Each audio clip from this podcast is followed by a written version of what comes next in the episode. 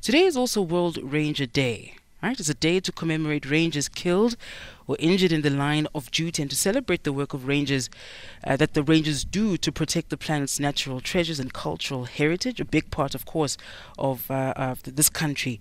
Um, eh, you know, this country we find ourselves in fantastic cultural heritage to speak of, but of course we understand that uh, um, there are there are some threats and dangers as well to rangers. And today's Rangers Day comes uh, several days after Anton Mzimba, the head ranger at Timbavati Private Reserve in Hoedspruit in Mpumalanga, was murdered in front of his family on Tuesday night. The murder has been described as a hit in which the killers drove up to his house, shot him dead, and drove off. Mzimba is among 12 rangers who died on the line of duty over the past two years. Joining us now on the line for this conversation is Tinyiko Golele, a female regional ranger who's based at Skukuza camp at the Kruger National Park. Tinyiko, it's good to speak to you this morning. Thank you very much for your time.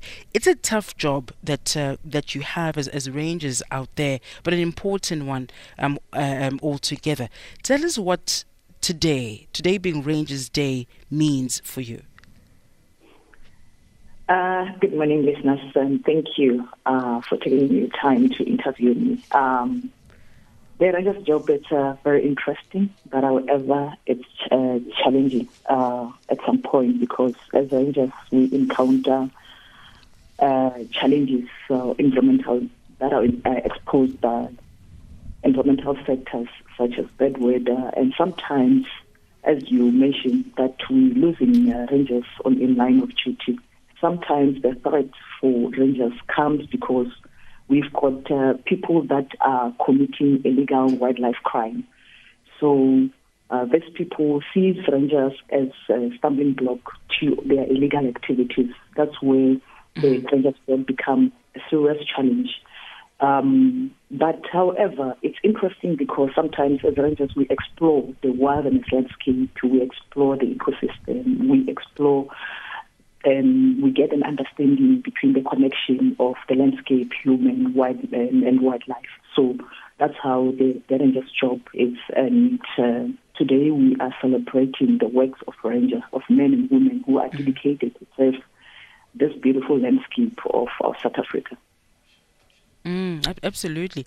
T- tell us a bit how, how you got involved in this work, uh, Um, we, we know it, it's it's it's hard work, right? It, it, it takes a toll on, on the body as well, and sometimes many people still think it's it's a it's a man's job, but but you're out there with many other women who are doing this work. How did you get involved, and um, how, how is also the community involvement um, developed over time? Because as we know, communities play a very important role um, in in anti-poaching uh, um, initiatives. And how do you then work together with them to protect these parks? Right. The interest uh, from me uh, to be uh, a ranger started uh, in the area where I was born. I was born in Savannah Biome. So I developed the interest from there because I was born just two kilometers outside of Kruger National Park, and it has been a dream for me to be working in the protected area. So uh, growing growing up in the in the savannah biome, uh, the only thing that I knew from the childhood was uh, going out uh, searching for wood, and when we've got uh, natural phenomena like uh, heavy rain, the only thing that I used to do was to go out and see how the river flows how how nature responded after rain, how trees were flowering, how it influenced the bird life after them. So it has been a dream for me to join the ranger services. That's when I decided to um, train uh, or join the, the, the, ranger services in, in 2007. Mm-hmm. Um, as, as, as a park, um, we work very hard to address the drivers of social risk. We ensure that uh, community is on our side. Fighting um, wildlife crime or rhino poaching or anti-poaching operation is challenging without community. So for Kruger National Park or for us as rangers, we value community. And some of the issues that we um, address with communities, drivers of social risk, uh, the lack of information. So we ensure that there are forums outside Kruger National Park on the western boundary. There are seven forums. So we engage with community forums. we communicate with them in terms of what's happening in the Kruger National Park and how we want uh, the community to assist us in terms of addressing issues in the Kruger National Park.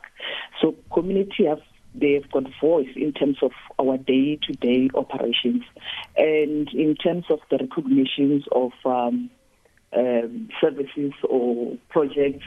They are the 60% of uh, jobs and um, projects they are recognized in Kruger National Park. That's how we connect with the society, and that's how we connect with uh, our western boundary communities uh, to make sure that we include them in the decision making.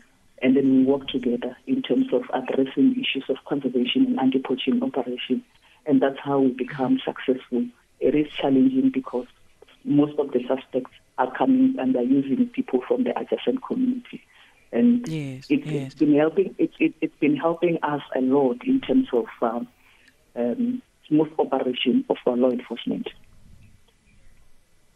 And and are you seeing just finally, Tinyiko, are you seeing the, the, the change? Are you seeing um, I suppose the results really of, of all the, of all the efforts that are coming from from various uh, various groups of people who are doing this work and working, of course, in, in various parts of the country uh, to to fight the you know poaching syndicates uh, that that are that, that we're seeing all over the country.